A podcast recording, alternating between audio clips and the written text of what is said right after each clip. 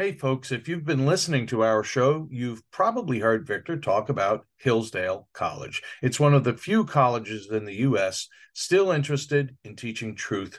What you probably didn't know is that they have over 40 free online courses. And Victor is one of the professors in three of those courses American Citizenship and Its Decline, based on Victor's book, The Dying Citizen How Progressive Elites, Tribalism, and globalization are destroying the idea of America, the Second World Wars, based on his book by the same name, and Athens and Sparta, partly based on his book, A War Like No Other How the Athenians and Spartans Fought the Peloponnesian War.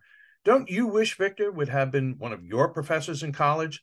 Well, now you can join him as he covers some of the main ideas of his books with Hillsdale College's online courses all available for free. That's right, for free. The courses are seven to nine episodes long, and they are self spaced, so you can take them whenever and wherever. I think I'm going to start with American Citizenship and Its Decline, where Victor explores the history of citizenship in the West and the threats it faces today. Threats like the erosion of the middle class, the disappearance of our borders, the growth of an unaccountable deep state, and the rise of globalist organizations. Hey, start your free course with Victor Davis Hanson today. Go right now to hillsdale.edu slash VDH to start. It's free and it's easy to get started. That's hillsdale.edu slash VDH to start. hillsdale.edu slash VDH. Hello to the listeners of the Victor Davis Hanson Show. Victor is a scholar, author, columnist, essayist, and political and cultural commentator. You can find him at his website, victorhanson.com. The name of the website is The Blade of Perseus, and you can get a subscription for $5 a month or for $50 a year. So please come join us. And you can also just sign up for free so that you get our newsletter and we send out his most recent articles and podcasts etc probably every two or three days because there's always something on the website. So it's definitely a great bargain. So come join us. Today on our show we're going to be looking at a few of the current news stories and then we're going to take a deep dive into the ukraine and proxy wars as we get towards the end. But first let's listen to these messages and we'll come right back Can't pay the IRS? Haven't filed in a while? Receiving threatening letters? Yeah, it's about to get worse. The IRS is hiring an army of agents targeting hardworking Americans like you. You need warriors on your side. You need Tax Network USA. Tax Network USA has brilliant strategies to solve your IRS problems quickly and in your favor. For instance, they've discovered a limited time special offer that the IRS is willing to waive $1 billion in penalties. Find out if you qualify before it's too late.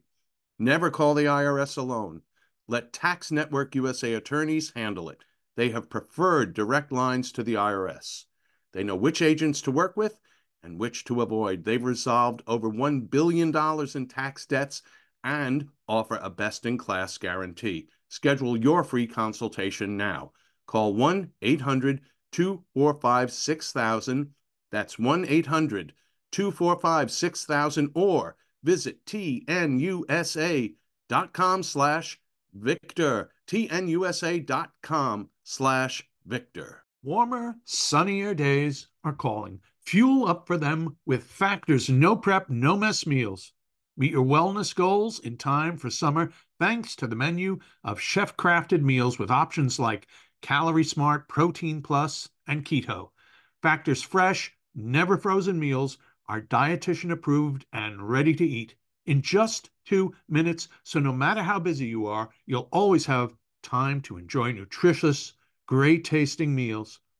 Make today the day you kickstart a new healthy routine. What are you waiting for? For our listeners, Factor is giving you 50% off your first box plus 20% off your next month when you use the promo code VICTOR50 at factormeals.com slash Victor50. Choose from six menu preferences to help you manage calories, maximize protein intake, avoid meat, or simply eat well balanced. With 35 different meals and more than 60 add ons to choose from every week, you'll always have new flavors to explore. Remember to get 50% off your first box plus 20% off your next month. Head to factormeals.com slash Victor50. That's V I C T O R 50 and use the code Victor50. That's code Victor50 at factormeals.com slash Victor50 to get 50% off your first box plus 20% off your next month while your subscription is active. Welcome back. I would like to remind everybody that Victor is the Martin and Illie Anderson Senior Fellow in Military History and Classics at the Hoover Institution and the Wayne and Marcia Buske Distinguished Fellow in History at Hillsdale College. Victor's, how are things going today? Is uh, what's the pulse on the the nation today? Are we going to start to pull out of out of our slump at all? Uh, Joe Biden gave a an economic address, and he said that you could only ask questions about it because if he didn't require that stipulation, nobody would ask a question. And so I listened to part of it, and it was he had a good jobs report. I mean, we're getting two different sets of data. We're getting these massive layoff statistics, say from California's Silicon Valley, and then we're saying 500,000 new jobs. And the left says this is wonderful, and the right said no, it's just that you can't make a living under 7% inflation anymore. So people are taking additional jobs, and that accounts for a lot of the 500,000 new jobs.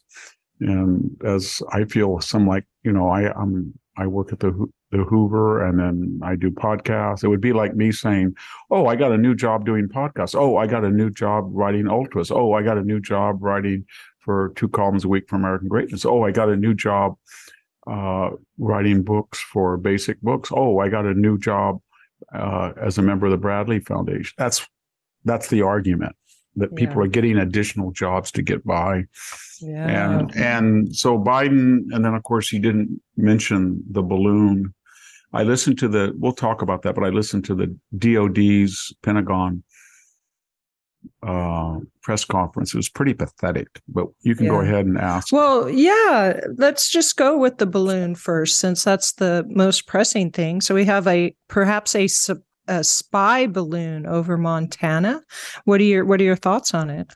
Moving into Kansas. Well, oh. I listened to the spokesman at the Pentagon, and this is what I learned. One, this is not a weather balloon. It is a surveillance balloon, as if we didn't know that.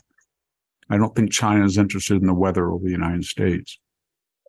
Two, it was going over defensive ICBM sites, i.e., mapping them out for potential targeting. Three, that didn't matter because they took um, they took measures to prevent that balloon from taking photographic evidence that would be incriminating. I don't know what that means. Four, that was a violation, we were told, of U.S. sovereign airspace. Five, it was a violation of international law. Six, they have to be careful that if they were to shoot it or it might endanger, or no, excuse me, let me start over. It does not endanger American people. Well, think of that for a minute. It does endanger American people if this particular system has a superior or an improved ability to surveil than a regular satellite, in which some some studies show that in fact they do. So in other words, if the United States government knows that China sent a surveillance balloon over our territory at 50 to 60,000 feet and they didn't do anything about it because they said, well, you know, they had the capability anyway because of satellites and it didn't hurt anything because we took well, why should we have to worry? Why should we have to take defensive measures? What, put tarps over our ICBM so, silos? I don't know. When they're buying farmland all around it. So the point I'm making is it's the same old, same old. Why didn't we just shoot the SOB down? And China would have considered that something to take in account. When we were magnanimous, I always use that old formula. They look at our magnanimity as weakness to be exploited and not as, you know, conciliation to be reciprocated. So when they look at that, that's what they conclude. In fact, I would go so far as that had a dual purpose. One was to surveil ICBM sites and military bases, and the other was to gauge our response, i.e., as they prepare to go into Taiwan in the next year or two, they're thinking, well, we'll try to have, they probably have a list of provocations. We'll allow North Korea to send a missile over Japan, see what the US says. We'll go into Japanese or Taiwanese waters, see what the United States says. We will tell Kevin McCarthy he can't go to Taiwan. We'll see what the United States says. We will send a balloon over US bases, see what the United States says to see if they see a pattern in the Biden administration. And that would then, therefore, as Hitler thought, remember, well, I went into Czechoslovakia, I went into the Saarland, I had the Anschluss, all forbidden by the Versailles Treaty. Why did they declare war on me when I went into Poland? I'd been doing it for three years. So it's very dangerous when you don't respond. It's much more dangerous than responding. That was number one I thought of. Number two, this is a pattern with this Pentagon. And think of Mark Milley, chairman of the Joint Chiefs. We were told the chairman of the Joint Chiefs decided for now they were not told Biden supposedly not to respond. Okay. But Mark Milley was the one that we learned uh, contacted his PLA, People's Liberation Army counterpart in Beijing to say essentially, I think that Trump is unstable. If he orders me to go to DEF CON blank blank, I'm going to call you up and warn you I'm not going to do it, which I thought was a treasonous act and should have been a, a you know, I'm serious about uh, punished accordingly. Yeah, sure. This it is, should have been addressed. Yeah. yeah. And then here's the same Mark Milley who assured us, along with his Pentagon cohorts in June and July, that the Kabul government was stable. When Joe Biden was lying about how big the army was and how it was invulnerable to Taliban attacks. And then we were told by the same Pentagon that this was one of the most impressive evacuations, as if they're Churchill ordering Dunkirk, right? Which Churchill at least had the honesty to say it was a you don't win a war by evacuations. It was a defeat. And then this is the same Pentagon that uh, in the summer of 21, as you remember, uh, Lloyd Austin and Mark Milley testified before Congress and virtue signaled and performance art their way into caricature when he said, "I'm trying to, you know, we're we have Kendi reading reading list, and I'm trying to understand white supremacy and white privilege and white rage," and that was an accompaniment of all of these diversity, equity, inclusion czars they've hired, some of whom have been in the news for blatantly racist pronouncements.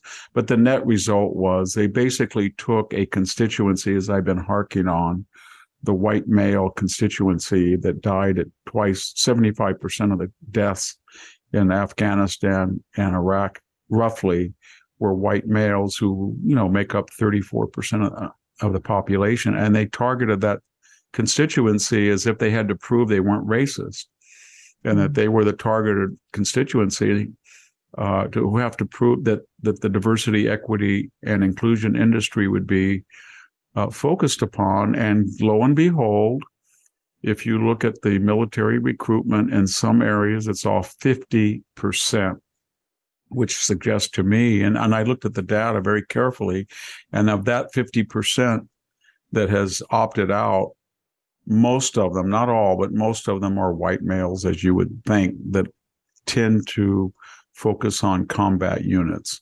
So, in other words, he insulted the the one constituency that, for good or evil, the military has relied upon. And of course, the Pentagon and Mark Milley told us that the Ukraine would not be around very much longer after the first week of the Russian attacks, which prompted Joe Biden, remember, to offer Zelensky a free ride out of town. Yeah. And so when I look at all that, and then I see this, it just it just cements a picture, is what I'm trying to say that this that the Pentagon is slowly eroding deterrence. And we know what happened with Afghanistan. It prompted the the Putin rate on the February 23rd invasion into Ukraine. Remember, Biden said a lot of things. He said that you know I wouldn't get too angry unless it's a big a big attack.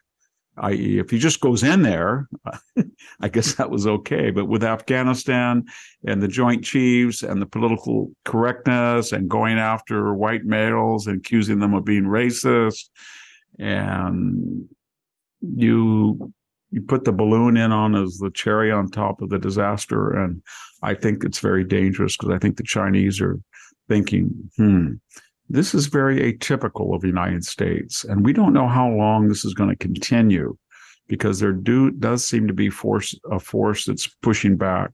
So they have a demented, incompetent president surrounded by a bunch of pro-Chinese neo-socialists. And this is an opportune moment to take advantage of this once in a lifetime chance. Yeah. Yeah, it sure does. Well, if I could keep on that the theme of racism, apparently Ilhan Omar was not was kicked off of the Foreign Affairs Committee and the squad. We got to see sort of a circus of screaming and yelling at the podium in the House. And in fact, Taibbi said the entire House was st- systemically racist. And the only reason she got kicked off was because she was a woman and she was black and she started crying on that. And i can't even believe anybody would believe that. I mean I, I, they might be angry she got kicked off but it was because she was a democrat it seems to me. But what were your thoughts on you know, uh, just it was just it was just psychodrama. And uh, she got kicked off because she's an anti-semite. And she's an anti-semite as evidenced by the fact that she said it's the benjamins baby meaning a hundred dollar Benjamin Franklin bill and Benjamin Netanyahu. And then she said, Oh, something happened on 9 11. Yeah, they attacked the United States from the Islamic world and killed 3,000 people. And then she said, Well, you know, Israel is hypnotizing the world. So she, and she wants to be on the foreign affairs. This is a woman who married her brother. Everybody knows she did. She can't refute it. To say that all she did was do what she did the other day weep and call people racist. And it's not, she can be on other, Kevin McCarthy said she could be on other committees. She can be on the ag committee. She can be on the mining committee, but they're not going to put her on the foreign affairs. And if they were racist, as she alleges, then why would they kick off Eric Swalwell uh, from the intelligence committee and Adam Schiff? Are they hate? Do they hate Eric Swalwell because he passes wind? I don't think so. I think it's because he had sex with a Fang Fang Chinese spy. And you can't be on the intelligence committee and having sexual intercourse uh, when somebody is tr- having sexual intercourse with you, not because you're Robert Redford in his youth, but because you're an idiot, naive, narcissistic Dumbo like Swalwell. Yeah. And and so that's why they took them off. And then she's she didn't say a word, of course, when they took off uh, Lauren Boebert, and Marjorie Taylor Greene, and of course the people off the January 6th committee. So in other words, take it all out of context. And she says that I'm I am Ilhan Omar, I'm woman, a woman, I am black, I'm an immigrant. No, you're just a loudmouth anti-Semite, and you've been kicked off the committee because you've displayed views that make it impossible for you to, in matters that'll come before the the uh, Foreign Relations Committee, it'll make it impossible for you to be disinterested, but more importantly, the speaker is picking people who were especially egregious in retaliation for your party and Nancy Pelosi that inaugurated a new custom in the House. that had never happened before that the House minority leaders' nominations to the committee can be rejected. So you're rejected. You can call it iconic and call it, but you're rejected. Swalwell is rejected. Adam Schiff is rejected because he serially went before the cameras, wink and nod, and said, I'm on the House Intelligence Committee. I have matters that you can't have access to, but I've looked at them and I can guarantee you that the collusion is real. And he did that yeah. contrary to the Mueller report, contrary to the Nunes Majority Report, contrary to Michael Horowitz's, contrary to belated investigative journalism. In addition to that, he read a psychodramatic version of the Trump phone call and really didn't tell people he was making it all up as he re- read it into the record. In addition to that, he swore that he didn't have any contact with a quote unquote whistleblower when he and Vindman and the whistleblower met together, staff and he did. So he's a pathological liar. And he's very angry, Adam Schiff is, because he wants to run for Senate. And to run for Senate, you got to be on TV. Every time you're on TV, that's so many thousands of free dollars and in ads, and he can't get on if he's not on a high profile committee, right? Yeah. So he's mad about that. And that's the only reason he's mad. And I think it's good what Kevin McCarthy he didn't. He's been very careful. He didn't say you're not going to be on any committees. It's this particular person on that particular committee. Yeah. yeah and, and then what was height of uh, irony is the left said, "Well, those committees won't be representative then." Uh, was the January 6th committee representative? You think that Adam Kinzinger and Lynn Cheney were representative of the majority of House members. You know, this is what's weird about the left. It has this adolescent mind that is so self-righteous and sanctimonious, and it's it just accepts that you don't dare do what we do to you. We tear up the State of the Union on national TV. You don't. We kick off your members from committees. You don't. We try to pack the court. You don't. We vote for or against the filibuster when it's in our interest. You don't and, you know, finally, I think we finally got a speaker that says, no, we're not going to do that. If this was Paul Ryan right now, I, you know, I have nothing against Paul Ryan, but I w- I'm sure that he would he would have acquiesced and put mm-hmm. her back on.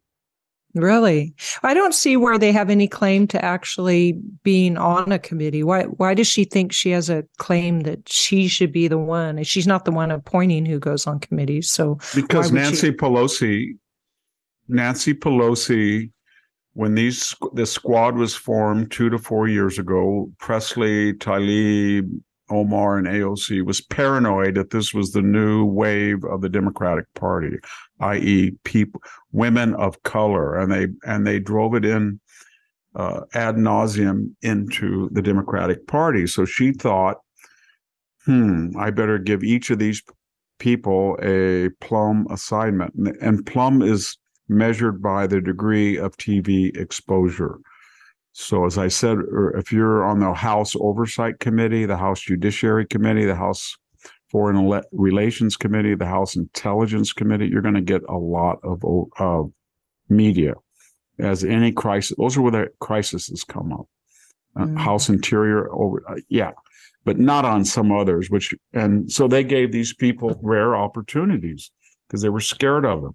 Yeah. And they were scared of them because these people do, these four and others like them, scream and yell. And they call everybody racist and sexist. And the Democratic Party is terrified of them. And to be frank, there are a lot of people in the House who are Democrats who are of Jewish background that are delighted about this. They just can't say so because yeah. they they know these people are utter anti-Semite. If you got Adam Schiff in a room and James O'Keefe Operation Veritas was not there. And you said, Do you think that Omar is an anti Semite and you think she should have been off the committee? He would agree with you yeah. Pri- privately because she is. And she understands one thing about the current pathology in the United States. She comes to this country from a bankrupt failed state and immediately her father and she she kind of laughs at her father said this is a terrible place. And then she comes here and she gets fellowships affirmative action. She gets there's all sorts of Somal- the somali community um, fraud and covid. They're investigating welfare fraud. It doesn't matter. She understands this country that instantaneously the moment you come here you're exempt so to get into the United States, she married her brother, right?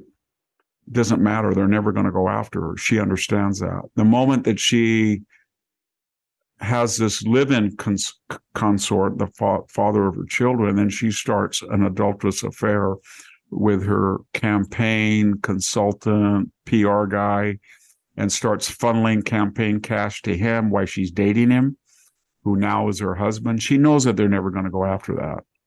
Mm. She knows they're never going to go after that. So she Yeah. understands how this country works at this particular low point in its history that you just call people names and you say they're right and everybody says oh please don't call me racist don't call me anti-immigrant don't call me sexist please what do you want i'll give you anything you want you want to marry your brother go ahead Yeah. you know you you want to give campaign cash to your boyfriend and and have it if you're maxine waters do you want to hire your daughter and give her 200,000 to do campaign work for you yeah yeah go ahead that's how we mm-hmm. are Yeah, that is very sad. Well, Victor, let's go ahead and take a break for some messages and come right back and talk a little bit about Hunter Biden's lawsuit. Please stay with us. We'll be right back. Have you heard of cancer fighting foods? The American Cancer Society discovered diets rich in fruits and veggies may actually lower, lower your risk of cancer. Hopefully, you hear this and run to the store for five servings of fruits and vegetables every day. If not, you should consider adding Field of Greens to your daily health regimen. Each fruit and veggie in Field of Greens was doctor selected for studied health benefits. There's a heart health group, lungs, kidneys, and metabolism groups, even healthy weight. What your body needs is found in each scoop of delicious Field of Greens. Will Field of Greens prevent, treat, or cure cancer? No, but it's so powerful, it promises at your next checkup, your doctor will notice your improved health or your money back. I got you 15% off and free rush shipping. Visit fieldofgreens.com and use the promo code VICTOR, V I C T O R, for your discount. That's promo code VICTOR at fieldofgreens.com, fieldofgreens.com. At Just the News, we break the stories others in the media ignore or are too afraid to tell. We did it on Russia collusion, Hunter Biden, and the security and intelligence failures that preceded January 6. Our stories have real impact and reach because we stick to the facts. I'm John Solomon. You can help me expand our honest, unvarnished, and unbiased reporting by becoming a premium member at Just the News. You'll get an ad-free experience and exclusive member-only access to events, and you'll be helping us dig up more truth. Join today at justthenews.com slash subscribe. Welcome back. Um, Victor, before we talk about Hunter Biden, I just want to remind everybody who's in the area that there is a talk on February 6th, Monday at 6 p.m. at the Clovis Community College. Daniel Di Martino, and he's speaking on the problems of socialism, and he is from Venezuela, so it'll be a personal view. And please um, text your attendance at 559 492 7282. That's 559 492 7282. So they can kind of get a gauge on how many people are coming. Thank you. Um, Victor, the, the Hunter Biden has a lawsuit, and I think the, um, we were talking about it, but the key person that he is targeting is the poor guy who he left it at the computer shop. And I was wondering if you had some more reflections on that case. I mean, this is sort of analogous to uh, what we were just talking about with Representative Omar, wasn't it? Because we were talking about types of special treatment. And so in America, if you can claim an identity politics victimization dash oppressed uh, status, you will get uh, unequal treatment that is beneficial. But if you're also from the bicoastal establishment and you're or wealthy or you're politically connected, that serves the other end of the spectrum. And that's what Hunter does. So he knows that, uh, well, let me just preface it this way. Joe Biden said when this laptop was exposed and the New York Post ran with it, he said that it was Russian disinformation. He was in a debate with Donald Trump, and Donald Trump mentioned the laptop from hell. And he said that it was Russian disinformation. They interviewed Hunter Biden on four occasions. in which they asked him specifically, they being the liberal press, is this yours? He said, I don't remember once. It could be. I don't know. It may be. I doubt it. So he basically did not own up to it. Okay. So now the laptop is reached a red red line. And the red line is this that it has information on it that may reflect, and we don't know the answer, but it may reflect his unlawful perusal of government documents that were classified in his father's possession, among other things, because there's a special investigation of him right now. And there are uh, congressional appeals to release other documents. So he has got some of the most expensive uh, we expensive lawyers in the nation where the how and where the money is coming from since he's has no does he have any visible uh i can't i can't think of any visible f- form of support do you i mean no, no, no, no, absolutely no, he, no, he has none. So he's got this high priced team. And the first thing they did, and I don't know why you pay a thousand dollars an hour for a bunch of idiots, but that I mean, I'm not a lawyer. My mother was a lawyer, and I learned a lot about the law from her. But I think the first thing you do is you're very careful and you don't self incriminate. So one of the first things they did was they requested uh, from the DOJ.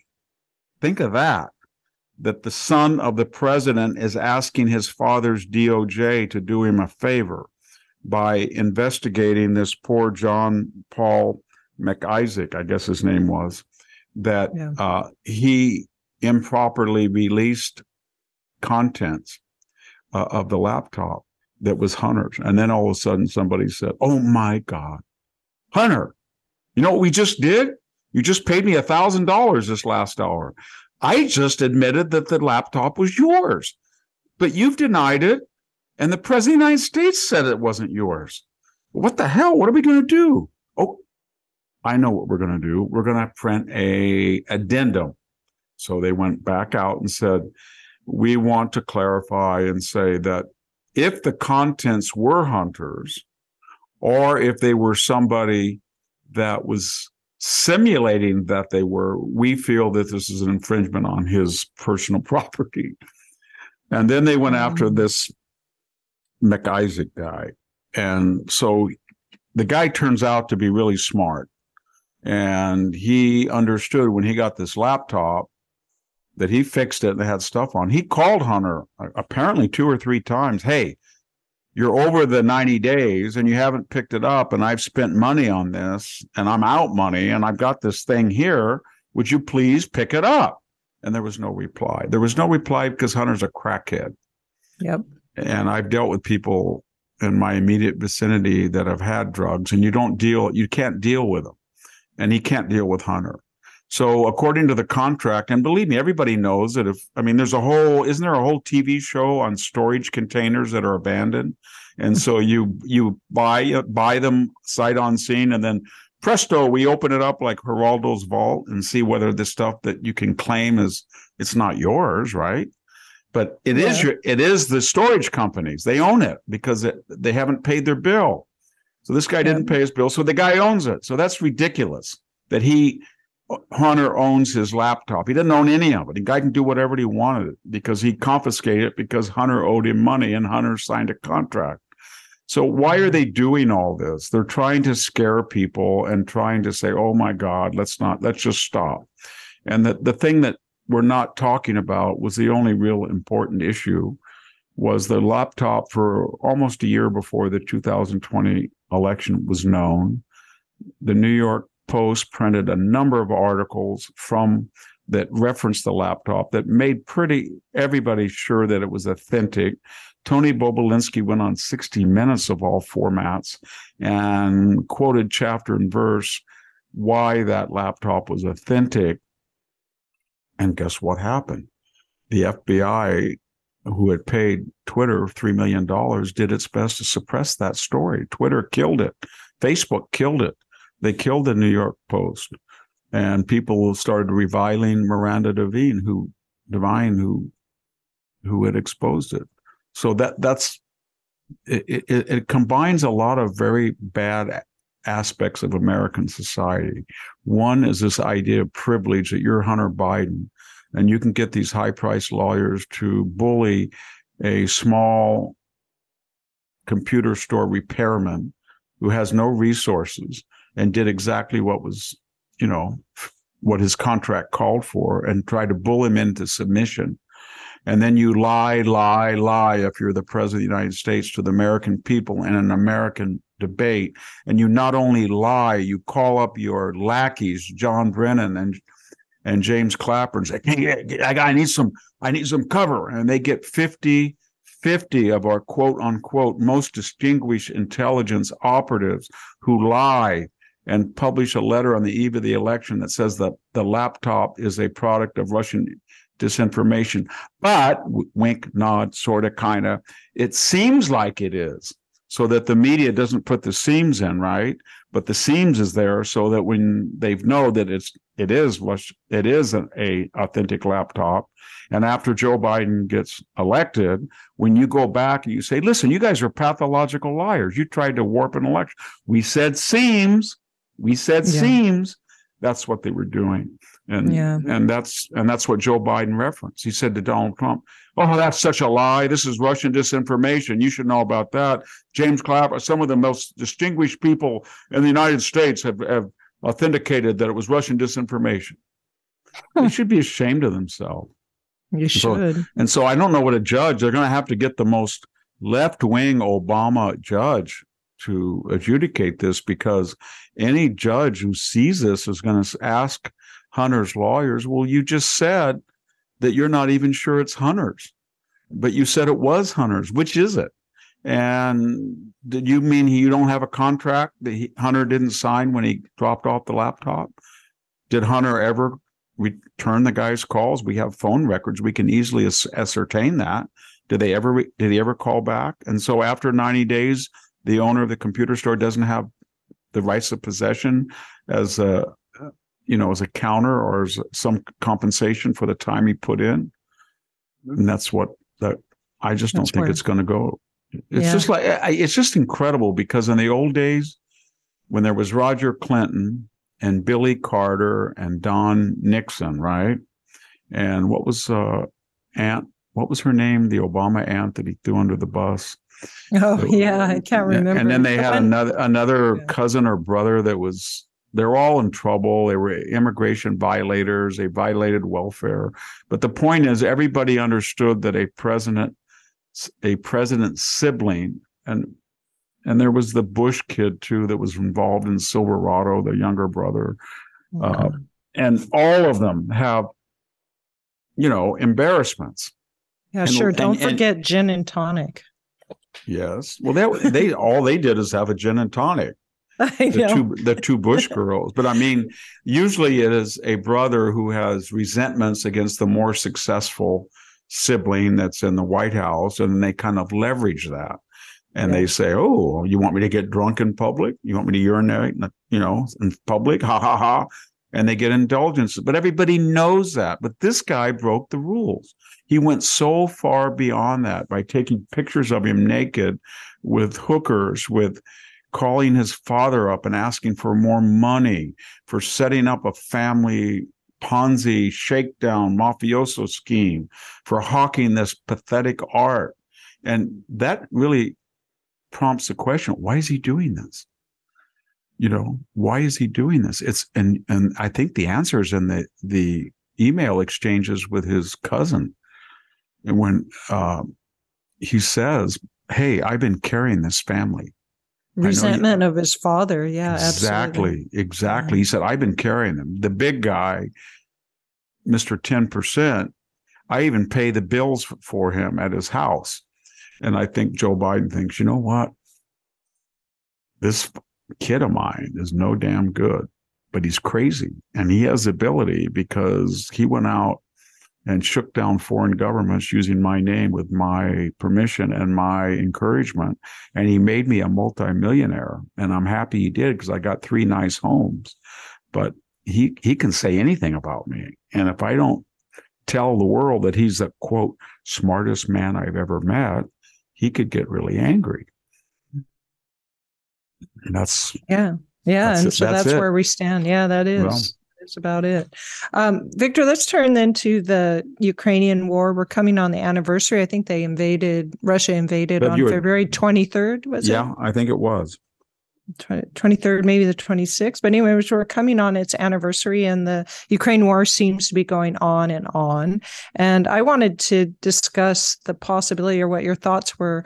Are are we being drawn? Is this now a, formally a proxy war? And how does it measure up to other proxy wars, either recent past or distant past? I mean, Well- for example, I, I would think that the Greeks had the Athenians and the Spartans Yes, had their own they did. proxy wars, but But there's two types of proxy wars.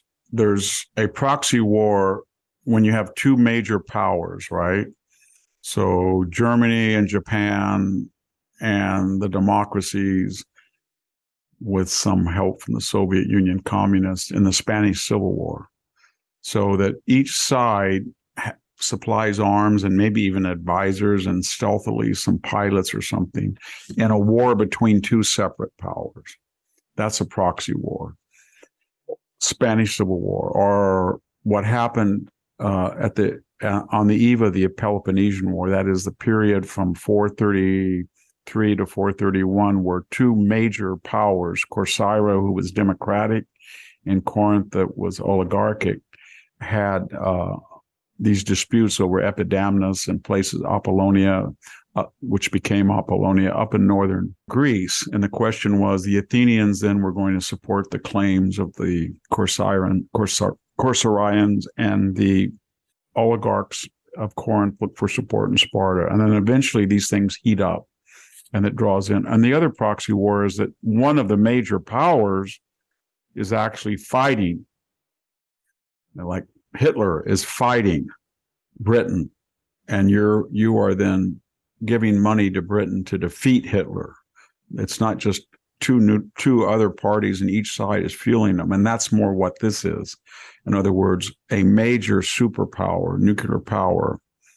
And as Putin says, this is the only time in history that a nuclear power uh, has been fighting a huge conventional war on its border against the proxy, proxy efforts of NATO or its enemies. And so that's what's different about it. But that one of them, it's, and I'm, I mean that in the sense that's what's more dangerous about it. It's not just Kazakhstan and Ukraine or Belarus or Ukraine fighting and Russia pouring in weapons and we doing the other. It's more sort of like us in Iraq or Afghanistan and Putin sending in weapons to the Taliban or the Iranians getting involved. It's a lot more dangerous.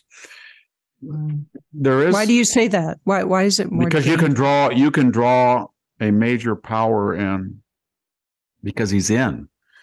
And I'll give you an example. During the Vietnam War, uh, we tried to shut down the Ho Chi Minh Trail, and we sometimes succeeded, but we could not stop the maritime shipment at the harbor of Haiphong from China and Russia.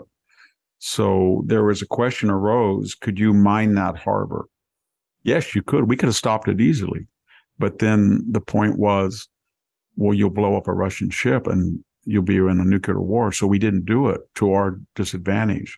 And when we started to have our two bombing campaigns eh, over Hanoi, they had Russian supplied anti ballistic missiles. They shot down over 500 American planes. And, and we know now in retrospect, they were Russian advisors.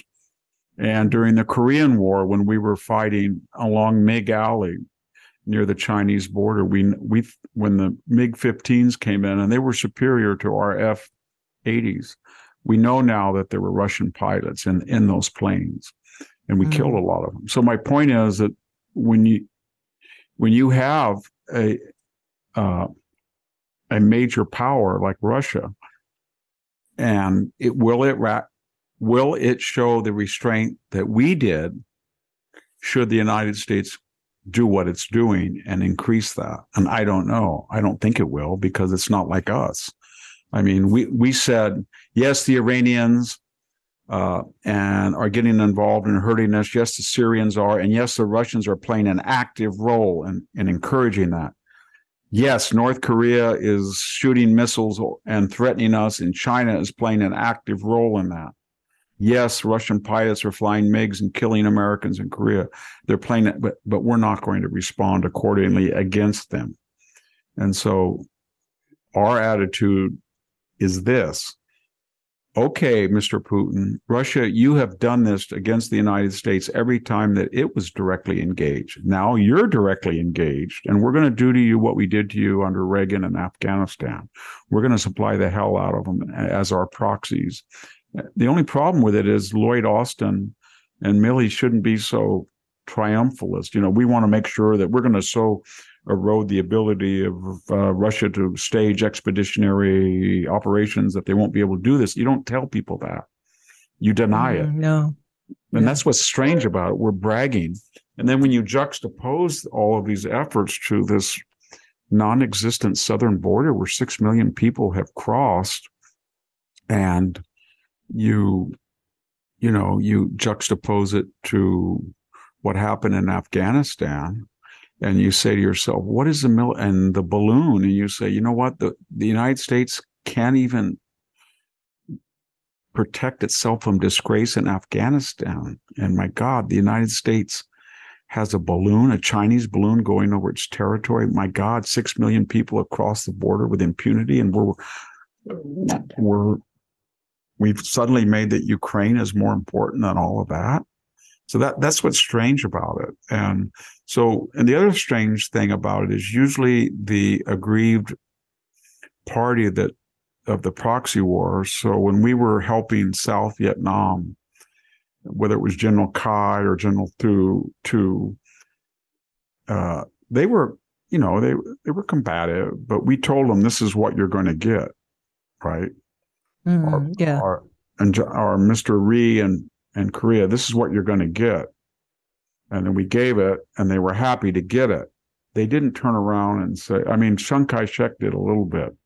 He bit the hand of few, but the problem with Zelensky is no sooner does he get a particular Patriot billion, billion, billion dollar battery or these HIMARS or whatever you call them, these missile, these very accurate missile platforms or Humvees, then it's, but, but where are the Abrams tanks?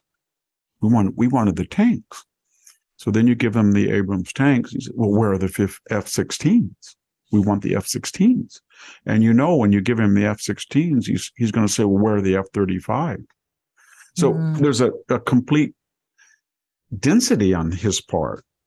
And it's all predicated on the idea that he has the image. I don't think he was culpable, but during the impeachment of Trump, Ukraine, and during the, I go back earlier, during the 2016 election, given Hunter Biden and Joe Biden's involvement with Ukraine, given going way back to Victoria Nuland and the American involvement with Ukraine, uh, and given the Ukrainian ambassador was writing, I think, an op-ed attacking Trump in the 2016, given the ubiquitous Lieutenant Colonel, Lieutenant Colonel Congressman Nunes, I'm Lieutenant Colonel Vindman. that guy uh, who was offered the defense ministry, he told us three times of Ukraine, while he bragged that his loyalties were only to the United States we have a long history is what i'm trying to say with ukraine. So a lot of people have conflicted views. Yes it was invaded. Yes we want the russians to lose. Yes uh, they're preferable in this war. But what nobody is talking about is one there's been over 200,000 dead at what what is the trajectory? How many more dead? Two we're inching closer and closer and closer to a showdown with the so with the former Soviet Union, Russia Federation. It's just a fact mm-hmm. because because it people don't and you and I've talked about this ad nauseum. I kept saying the same thing. It's like a broken record. I know people, please excuse me, listeners, but they do have 30 times the territory, 10 times the GDP, three and a half times the population. So they have the ability to grind down Ukraine. The only reason Ukraine has not been ground down because it's been heroic And more importantly, it has the combined multi-trillion dollar economies of the EE, the EU and the United States. And we've been pouring stuff in there, economic and military aid. But nevertheless, on the ground, they're going to put more and more and more and more Russians in there one way or the other. It's a totalitarian, authoritarian system. They will put soldiers in there and they will be able to grind the Ukrainians down unless Zelensky can get more and more and more and more platforms and more and more and more risky operations. So you're already hearing in the United States, if anybody goes online and looks at particular magazines, websites, uh, they will inform us that Zelensky cannot win unless he gets superior F 16 refitted F 16s, not just 50 or 60 Leopards and uh, British, I don't know if they're Challengers or whatever they call them, and Abrams, but maybe two, 300 and additional Patriot batteries. And, and this is the killer, that is, and that they stage offensive operations into Russia and do to Russia what Russia is doing to Ukraine. And what the problem with that is not the morality or the logic of it. It's perfect logic and it's moral to to pay back what they did to Ukraine. But we don't live in a moral, logical world. We live in a crazy world in which Vladimir Putin has 7,000 nuclear weapons and Ukraine has zero. And it's a big, big country. And so what you want to be fair and logical and moral isn't so. And they have the ability to say, you know what, if you take out a Russian, if you take out a Russian apartment building, or you hit any more Russian fuel, or you take out any more Russian ships, we're going to send in a, a tactical nuclear weapon, see how you like it, just for the hell of it. Everybody says, well, what good would that do? All it would do is wreck the legacy that no one's used a tactical nuclear weapon since Hiroshima in a combat situation. Yes. And there would be no military target. Yes. And it would, the winds might blow the opposite way and hurt right. Yes. And therefore he might do it just, just for the, the F of it. And yeah. so I don't think they understand his mind very well. And it's, it's again, I, I remark I have close friends. I mean, it's it's so weird how this cause has captured and engulfed them and obsessed them. And it's a good cause, but they don't give a damn about the border. They never talk about it. They never. I'm just sitting here in Central California, and 18 miles away, the cartels executed six people, shot a woman and her child in the head they, they run, they run this state. And just the other day, the first Selma police officer in history was executed basically by a gangbanger. And no, no one's, no one, these are problems. Just yesterday, a person was riding on the PCH, a doctor, an MD, on his road bike, and a criminal tried to run him over. And then when he knocked him over, that wasn't good enough. So he got out and stabbed him to death. And oh my God. So I'm worried about all that. And and my mm-hmm. I'm more worried about the people who live along the Rio Grande whose communities are being destroyed and people in the central San Joaquin Valley whose whole lives are overturned with illegal immigrants than I am about the Ukraine. I'm sorry, I am. And yeah. they're going to they're going to say, "Well, you can worry about both, Victor," but you don't. You never do because you could stop Mayorkas tomorrow if you had bipartisan pressure of the caliber that you're using in Ukraine. All that pressure from our elites in the Senate and the permanent government that explain over $100 billion Ukraine could have been applied to equally to other problems that are much more germane to Americans. And they don't. They don't. Yeah. Mm. Well, Victor, um, Wolf, there's a few more things on this Ukraine war I want to talk to you on. But let's take a break for some messages first and come back and we'll have a few more things on the Ukrainian war. We'll be right back.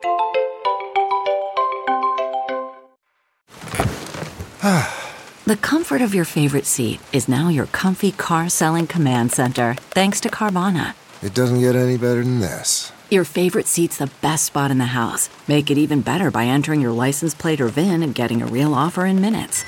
There really is no place like home. And speaking of home, Carvana will pick up your car from yours after you finalize your offer. Visit Carvana.com or download the app and sell your car from your comfy place. What makes a life a good one? Is it the adventure you have? Or the friends you find along the way? Maybe it's pursuing your passion while striving to protect, defend, and save what you believe in every single day. So, what makes a life a good one? In the Coast Guard, we think it's all of the above and more. But you'll have to find out for yourself. Visit gocoastguard.com to learn more.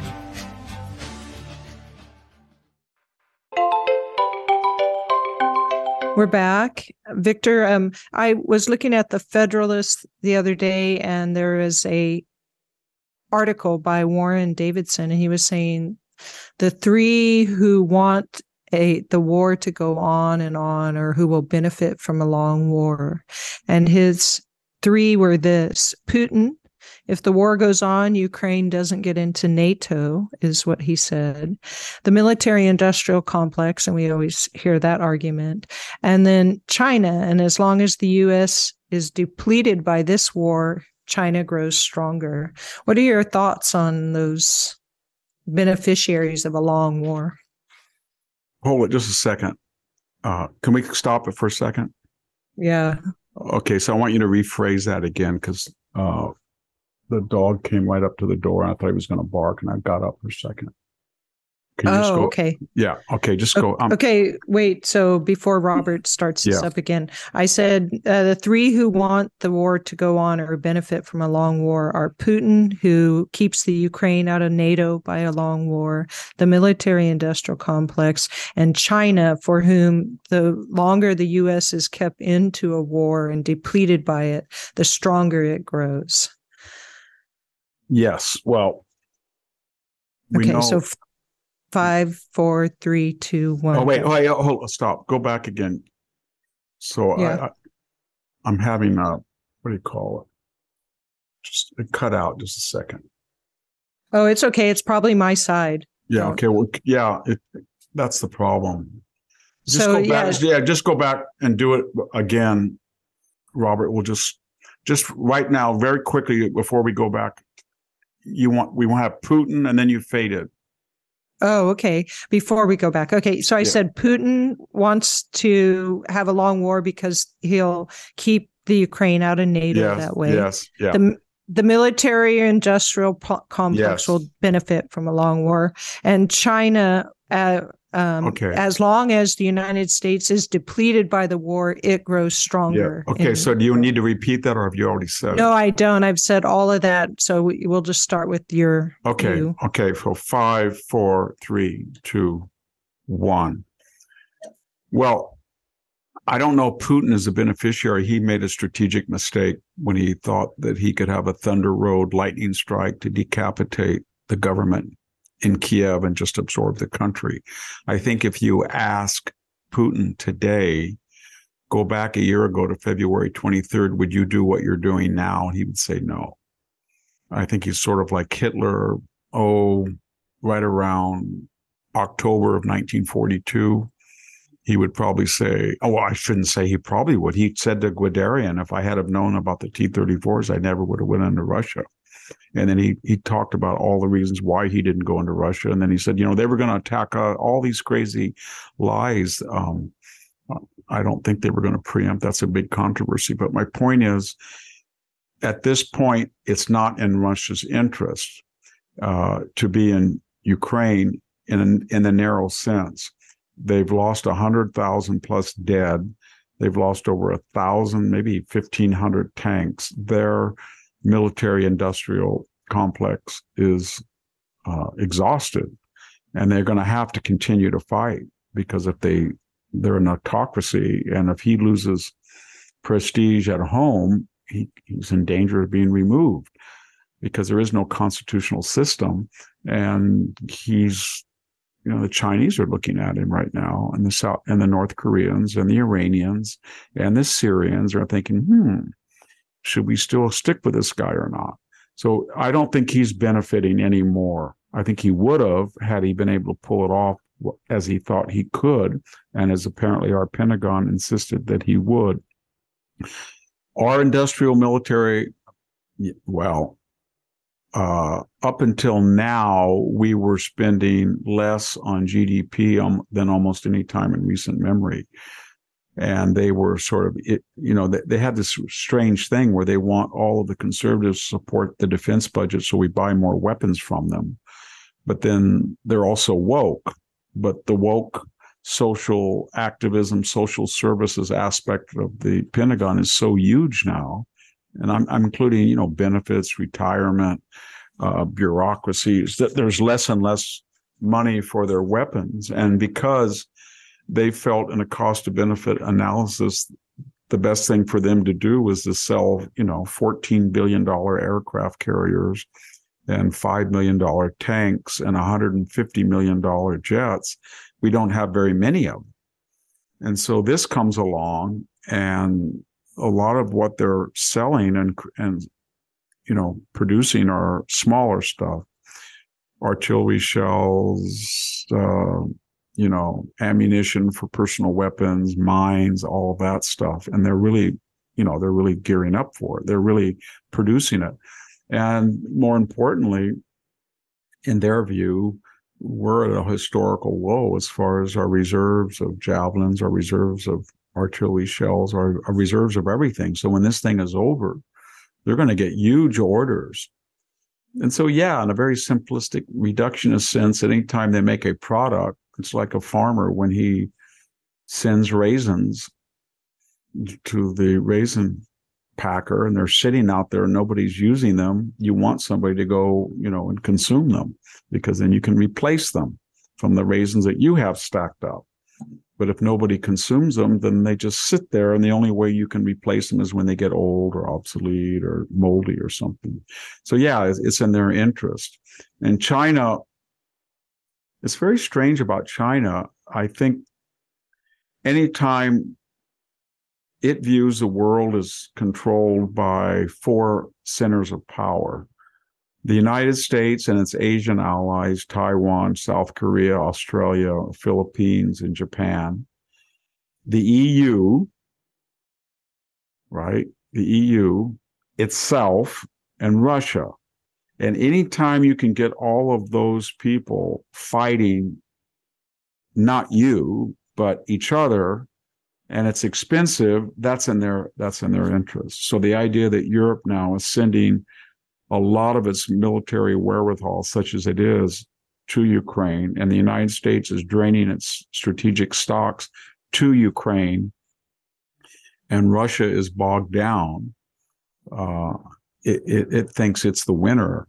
Absolutely, they're the winner so far, and they would love to see this go on for two or three more years, and the United States to be completely depleted, depleted of its strategic missile capability. It will have to put its uh, shipbuilding on hold to supply all this weaponry that we're consuming in Ukraine. And they would like to see the EU uh, obsessed with Ukraine. They would like, I think they would even, they don't want Russia to lose, that's for sure, because Russia's doing them a favor by occupying the attention of the West while they send over balloons and stuff. But mm. and then they're also they're also looking out because it's a laboratory like the Spanish Civil War was for Hitler and Stalin. He's looking at this and trying to they're trying to as we're speaking right now, strategists in China are trying to calibrate to what degree this was wise or stupid. And it depends a lot on who wins. So if Russia should win and have a spring a spring offensive and they crack open the Ukrainian army and they just start sprinting across Ukraine, then they'll probably invade Taiwan. They'll say, you know what, we have 1.4 billion people. We have 10 times the population that Russia has. Uh, I think Russia has 140 million so 10 times that much. So we, we don't care about human life. That's not the problem. We just want to know if it's doable. because Taiwan's across this 90, you know, mile sea. So they're looking. And so it, it's valuable for them too. What Yeah. they do, what they don't want to happen is for you Russia to be completely humiliated and defeated and Ukraine to be triumphant and push every Russian back beyond there and then the United States and the EU take a victory lap and then keep defense spending up at that level to replace their stocks. And then Russia gets so pissed off that it sends a nuclear weapon in some fashion because they don't want that at all. Not that they don't mine nuclear weapons, but they've got about 300 of them and we've got 6,800 of them. And they don't want that threshold to be lowered until they get what they need. And they're and by the way, they're they're doing all they can 24/7 to build as many strategic new nuclear weapons as they can. A lot of it with American technology they steal. Isn't the problem with these proxy wars that they they tend to kill a lot of civilians and I don't know if it's more than World War II for example but but in wars in the past didn't tend to involve the civilian population but now these proxy wars in particular seem to take a high toll Well, they on the- they they did they did involve the civilian um, population. You know, in the Thucydides' history of the Peloponnesian War, we know that from the period 431 until his narrative um, runs out of gas and and I shouldn't say runs out of gas, but stops abruptly in 411, that there are events that other tr- historical traditions that are that survive in places like Diodorus or Plutarch. We know that there were events that he doesn't talk about, but he does look at particular events that he thinks are iconic. And you know, the Melian dialogue is one because it wants to show the change into a ruthless imperialistic power on the part of Athens, or the expedition of Sicily, that famous thing in book seven, section 87, six, where he says, uh, this was the most catastrophic defeat in Hellenic history, and the the invaders were defeated, humiliated, and lost in every aspect, and few of many came home. So, and one of them is Corcyra, modern day Corfu, where the oligarchs and the Democrats, and these were civilians, were fighting. And it was kind of a revolutionary war. And this is where he took off in that famous riff on language that words had to change their meaning under the the pressures of the time. And it was kind of a brother versus brother. And then it was fueled by the oligarchs of Sparta and the Democrats of Athens, helping their particular faction. And in fact, you're right about civilian uh, civilians today, but I think it's always been true that a lot of these proxy wars begin like Vietnam or Korea over civilian uh, or civil wars over ideology or politics. Often, and the country is split in two, or there's two factions vying for control of the country, and and that's what explains it. And that means, by definition, there's a lot of civilians that are killed. What's bizarre about this one is that Russia just sends over missiles and artillery shells and blows up people. You know, blows up plants, blows up civilian apartments, kills. And there hasn't been very many civilians killed in Russia because Putin has suggested, as I said, that that would be a threshold. When I said that was a threshold, I didn't mean that it's not, as I said, it's logical that they should do that. But what's logical and moral is very difficult to achieve here because if you start doing what Russia did to you, it might be militarily effective, but at some point you're going to change this war into an attack on Mother Russia, and that never works out well. Mm, if you no. start if you start doing that, and so it is one sided. It's it's asymmetrical. It's one sided. Again, what I, the only thing that I don't quite understand, I understand the neoconservative nation building, Victoria Nuland, State Department, all that stuff, and people that I used to know very, Bill Kristol, Robert Kagan, David Frum, all those guys want you know to get us to get involved and win and spread that. I understand that, but what I don't understand is the zeal and this cause that the left has has picked up on. I don't quite understand it because the left was always very critical of this, and the left was always uh, how dare you use American assets abroad when we have social problems at home? Or who are you? We're so bankrupt. Who are us? Who are we to say who's better than that person or that person? We shouldn't get involved or they're isolationists. So I, this is very strange that they've adopted this as a cause celeb. It's, and as I said before, it's almost as if the Russian collusion petered out, the laptop petered out. It didn't work the the impeachment, the Clapper uh, Trump is a Russian asset that didn't work. It was they've been humiliated. It's all been discredited by the IG and by parts of the Mueller report and the media. Finally, so now they think, well, Putin really was horrible. We were right. He was horrible. So we're go- this is what we're going to prove. We're going to get rid of him. Yeah.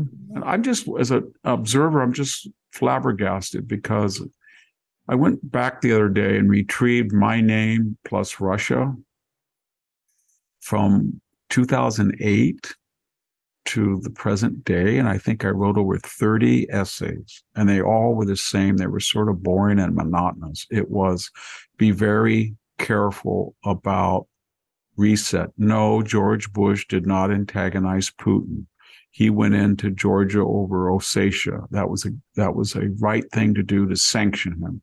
No, this idea you're just going to push a jacuzzi button in Geneva and everything's going to be all right. And why don't you reply? What, where is the Obama administration in 2000? 14 when he went into eastern Ukraine. Why are you letting them take Crimea? Why don't you sell the Ukrainians javelins? Why don't you up the sanctions on the oligarchs? Why don't you get out of that stupid blank blank asymmetrical missile treaty? Why, if the Russian mercenaries or the, the precursors to the Wagner group are bullying, attacking our assets in the Middle East, particularly Syria, why don't you just lower the boom on them? Why don't we flood the United States, our allies, the world with cheap oil? We can do it and crash the world price of oil and make Putin go broke. That's what I wrote. Yeah. And then Trump came along and I thought, wow, this is pretty good because he's doing this and more. And then I thought, wow, how can they be calling him a Russian stooge asset when he's 10 times tougher on Russia than was Obama. Is it because he said stupid crap that he was kidding? Like, hey, Putin, if you have Hillary's emails, tell us what what's in them. You know that kind of stuff. Yeah, yeah. Then the next day, New York Times, Donald Trump seriously suggests that the Russians should, who he's in he's in communication with, should disclose. You know, that's yeah. I guess that's what it was. But he he was so much harder on Ukraine than was the Clinton, Obama, Biden nexus. And by gosh, we wouldn't be talking about this, Sami, if they had have reacted in 2014. And it's almost as if there's some motto carved in a building somewhere in Washington that said, Thou shalt not criticize Barack Obama. Thou, commandment two, thou shalt never bring up the hot mic conversation in Seoul. Because that's what he did in March of 2012, he said to Medvedev, he said, tell Vladimir, by the way, and, and nobody thought they could hear him. So it was inadvertent, and therefore honest. Um, he said, uh, this is my last election. If you be flexible and give me some space, I'll be flexible on missile defense. And that's what happened. He was yeah. flexible. He was flexible and dismantled missile defense. Putin did not go into Crimea and embarrass him. He did not go into Eastern Ukraine and embarrass him. Obama got reelected. Putin got his missile system canceled, and then he went in. And then Obama didn't do anything. So that would be, if that had been Trump, that would have been an impeachable offense for collusion. Um, because that was a deal. That was a deal that the president of the United States used his personal interest of being reelected at the expense of the United States national security issue, which was a joint project in Eastern Europe. I think our ambassador, Rick Graber, um, during the Bush administration had worked very hard to establish the basis for a missile defense system with the Czechs. And we just Pol- in Poland too. Yeah, in right? Poland we threw it away. We threw it yeah. away. We did not want to antagonize Russia. And for those very people who were the architects of that reset, and I won't mention any names because some of them are my colleagues, but the very fact that they were the architects of that, and then for them to turn around and call people soft on Russia and assets and poodles is disgusting. It really is. Yeah. Yeah. Well, it certainly feels like today that where the United States is like a pincushion that Russia and China are just poking at it and trying to see if it's going to turn around. well, around. If you were trying to buy it. Yeah. If you were the left and you looked at the world right now, you would say the following What does China have on Joe Biden? What does he have on Joe Biden? Because he does not get tough on sanctions. He won't discuss the origins of the Wuhan virus. It's taboo. We all know it came from the lab, yet every member of that damn administration keeps clinging to the lie about some pangolin or bat or something. He he won't talk about this balloon. What what what is it when he when he went over there as vice president with with Hunter and they got all these millions in Chinese investment? Is that it? I don't know. Yeah. I'm I'm not saying I believe that, but that's exactly what they said about Trump. Yeah. Well, I was going to conclude this by asking you what you expect from the State of the Union next week, but you just I know, started. what do we expect? I know what we're going to expect. What? Well, there was a two polls this last week. Every, I mean, repeat that. Every major issue, Joe Biden is underwater. He has less than 45% on the border. He has less than 45% on Ukraine, believe it or not. He has less than 45% on the economy. He has less than 45% on social relations within the United States, i.e., race. He has less than 45% on energy. Okay, so he's not going to say, I got you 7% inflation, although today said inflation's going down. I, I think you better wait on that one.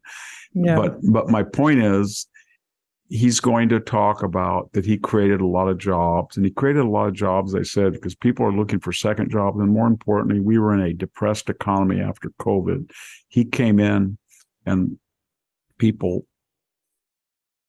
at least some of them started to see their COVID entitlement support under him start to taper off, and they're re-entering the workforce. And inflationary wages are so high now that you're starting to attract people back in to the workforce. But it's not because we have dynamic new industries or stuff like that, or we're robust. The interest rates on a home, a 30 year home mortgage in some places are already 7%. When he gets up to nine and they're going to raise rates further this year, um, that's going to kill the housing market is, is overpriced and not moving, but it's not in free fall yet. Give it another three months when somebody puts his house for sale and said, This is a million dollar house. I know because I bought it for a million dollars two years ago. Yeah, it's not. It's worth 600,000 and you can put it on the market for 9 months if you want, but you're not going to get that million dollars for it. But they haven't got to that point yet is what I'm trying to say. And yeah. that point is when oh oh I don't have any money. I got to move. I got a job out of state or my gosh, my mom is in a rest home. I need the money. Or oh, my kids are in school. I got to pay their tuition. I got to get unload this house when that starts to happen, when they get into a fight, and that's happening, just starting. But as you look at the data, then we'll see a bad economy. So what is he going to talk about? He's going yeah, to do what, what he, well, you know what he's going to talk about. He did it right before he's gonna, the election. You know, ultra, ultra MAGA, ultra MAGA, ultra MAGA, the ultra MAGA agenda, Donald Trump, the ultra MAGA, the far right, da da the house extremists the house people who didn't pass build back better point 2.0 uh, inflation reduction act 3.0 it's the right wing the right wing the right wing. That's what he's you, you look at his face when he talks. When he talks about what he's done it's uh, joe biden i I've been I've created more jobs than any other president in history. And then look at his face when he talks about MAGA and Trump. And that MAGA, the semi-fascist. That's the only thing that prompts him. And he's always been that way. I went back and looked at the tapes of the of the Robert Bork hearings and the Clarence Thomas hearings. And the only time he got animated is when he went on the attack yeah. on Bork, on Bork and Thomas. And he's always been that way. He he really yeah. doesn't. He really is a you the, the poor truck driver that tried to swerve from his first wife when she, I think, entered the intersection. He went after that guy. He was merciless. He, he he's merciless. He's not a nice mm-hmm. person, and so that's what animates him. Yeah. Well, I, I remember last year he just said everything was going great and had all the, you know, the economy and the, um, I don't know, even I think he might even suggested policing, et cetera. And anybody looking at the, the United States at the time would be like, that was just a complete lie. So I just expect him to do another. Well, he'll do that as well. Yeah. But I don't think he'll talk too much about the stuff there where there's hard data. He'll say things like, I think he will say, well, gas prices are going down. I mean, they're not going to go down where they were when 235 or 240 nationwide when he came into office. And, you know, interest rates are starting to taper off and inflation's starting to re- redo. He'll say that starting to, but hasn't, or the, all the indicators are positive, or robust job job growth will power the economy. That kind of stuff, yeah. But it's not. But it's going to be, you know, the ultra mega, the ultra mega, the people who want to take away the back alley abortionist, uh, the people who don't want Tommy, your son, to get a student loan uh, forgiven. You know, we have people who are working six jobs and they took out some money. All they wanted was to go to school and they were late on a payment. There and then, and there they go. They don't allow us to give them, you know, a little bit of help, that kind of stuff. Yeah. And, and then yeah, the Republicans are going to shut down. All they want to do is shut down. They just want another tax cut for rich. We know what it's coming, is other words. And it will be mumbled and he'll be pretty robust for the first 10 minutes with his Adderall and 20 hours of sleep. And then after 10 minutes, it'll be that kind of, I don't know what to call it, slushy. It, I mean, after I had a bike accident, you know, and I had a hundred and what, 70 stitches, 70 of them inside my, sewed my lips together. I, I shouldn't talk because I have trouble trouble pronouncing words now because I have, you know, dead spots in my lips from the nerve damage. And my cheeks are all, you know, they're scarred inside from they they went in. So I, I'm very sympathetic to that. But I that being said, you can't understand 50% of what he says. It's not because he's meandering. It's that's you know what I'm talking about? That I don't yes. know what it is. It kind of reflux breath or uh, slurring his words. Slurring, like, yeah, slurring. He's just it, kind of elides over words. Yes, I think that's it. It would be as if I said, "It was like so, so savage." I'm going to, you know, that's what it is. Yeah. And so I, I, and I guess it's you got to give a hand it to the left. They have really manipulated this to their advantage. That any incriminating development, uh, oh, the investigation is over. We found some classified documents in the University of Penn office in a secure location, but now the investigation is over. Uh, there were some more in, uh, papers that showed up in the Biden residence, but they were in a secure location. There were some that uh, uh, appeared in the library. There were some that appeared in the garage, that kind of stuff. Uh, when you when you look at all that, he he just says what I'm getting at is when people like his press secretary do that and they ask him because these are very embarrassing revelations. I don't know. Uh, yeah. Uh, uh, then you think the guy doesn't know where he is. He shakes hands with people who don't exist. He hugs bunny rabbits. He forgets where he, who he is. He talks to a dead person, a dead congressperson uh, in an audience. Where is, and then the other day, where's Doug? So that's been very effective because people say, you know, I don't think he did know when he took out his Senate papers. I don't think he did know when he took out his vice presidential papers. I don't know whether he ever knew anybody that worked with Hunter. I don't know if Hunter took out a whole file of classified documents to bone up in Ukraine. Joe wouldn't know. See how it's very effective. The fact that he's non compos mentis. Yeah.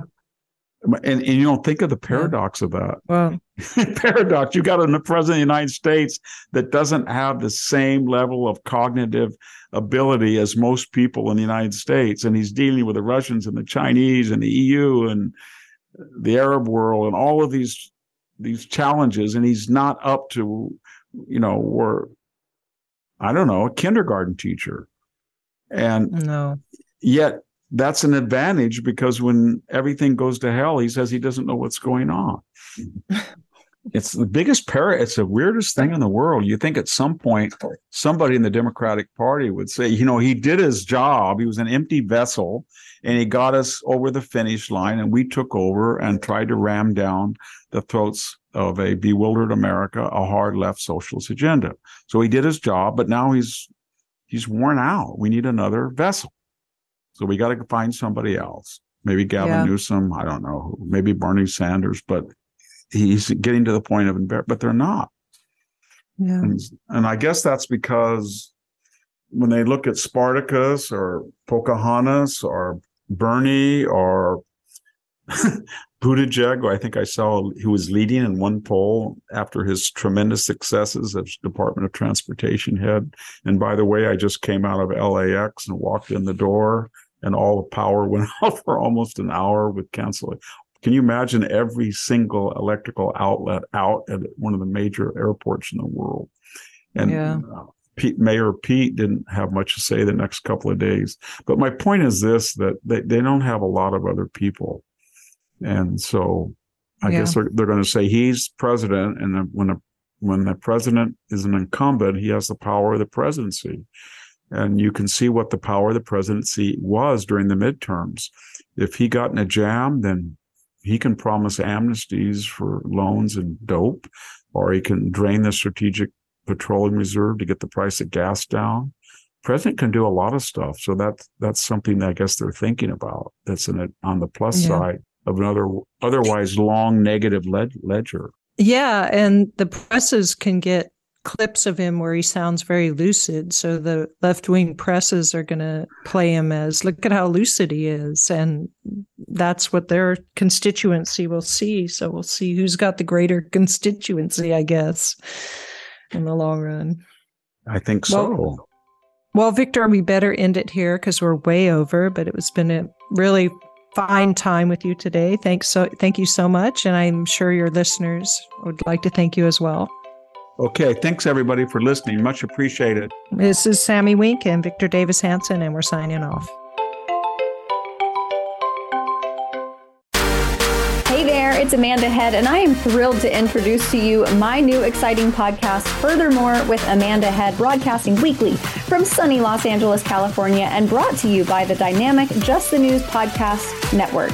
On this fresh and engaging podcast, I delve into the latest news with a little bit of a twist, exploring the furthermore of every story. But this isn't your typical run of the mill news commentary or politically charged program. I interview a diverse range of guests, including business leaders, entertainers, musicians, educators, experts, politicians, and many influential figures from both the United States and around the world. So why not make your Mondays, Wednesdays, and Fridays a little more interesting? Tune in on your preferred podcast platform and discover furthermore with Amanda Head on Apple Podcasts, Spotify, or wherever you listen to your favorite shows. And don't forget to hit that follow or subscribe button and be sure to download the latest episodes. I can't wait to have you join me on this exciting journey.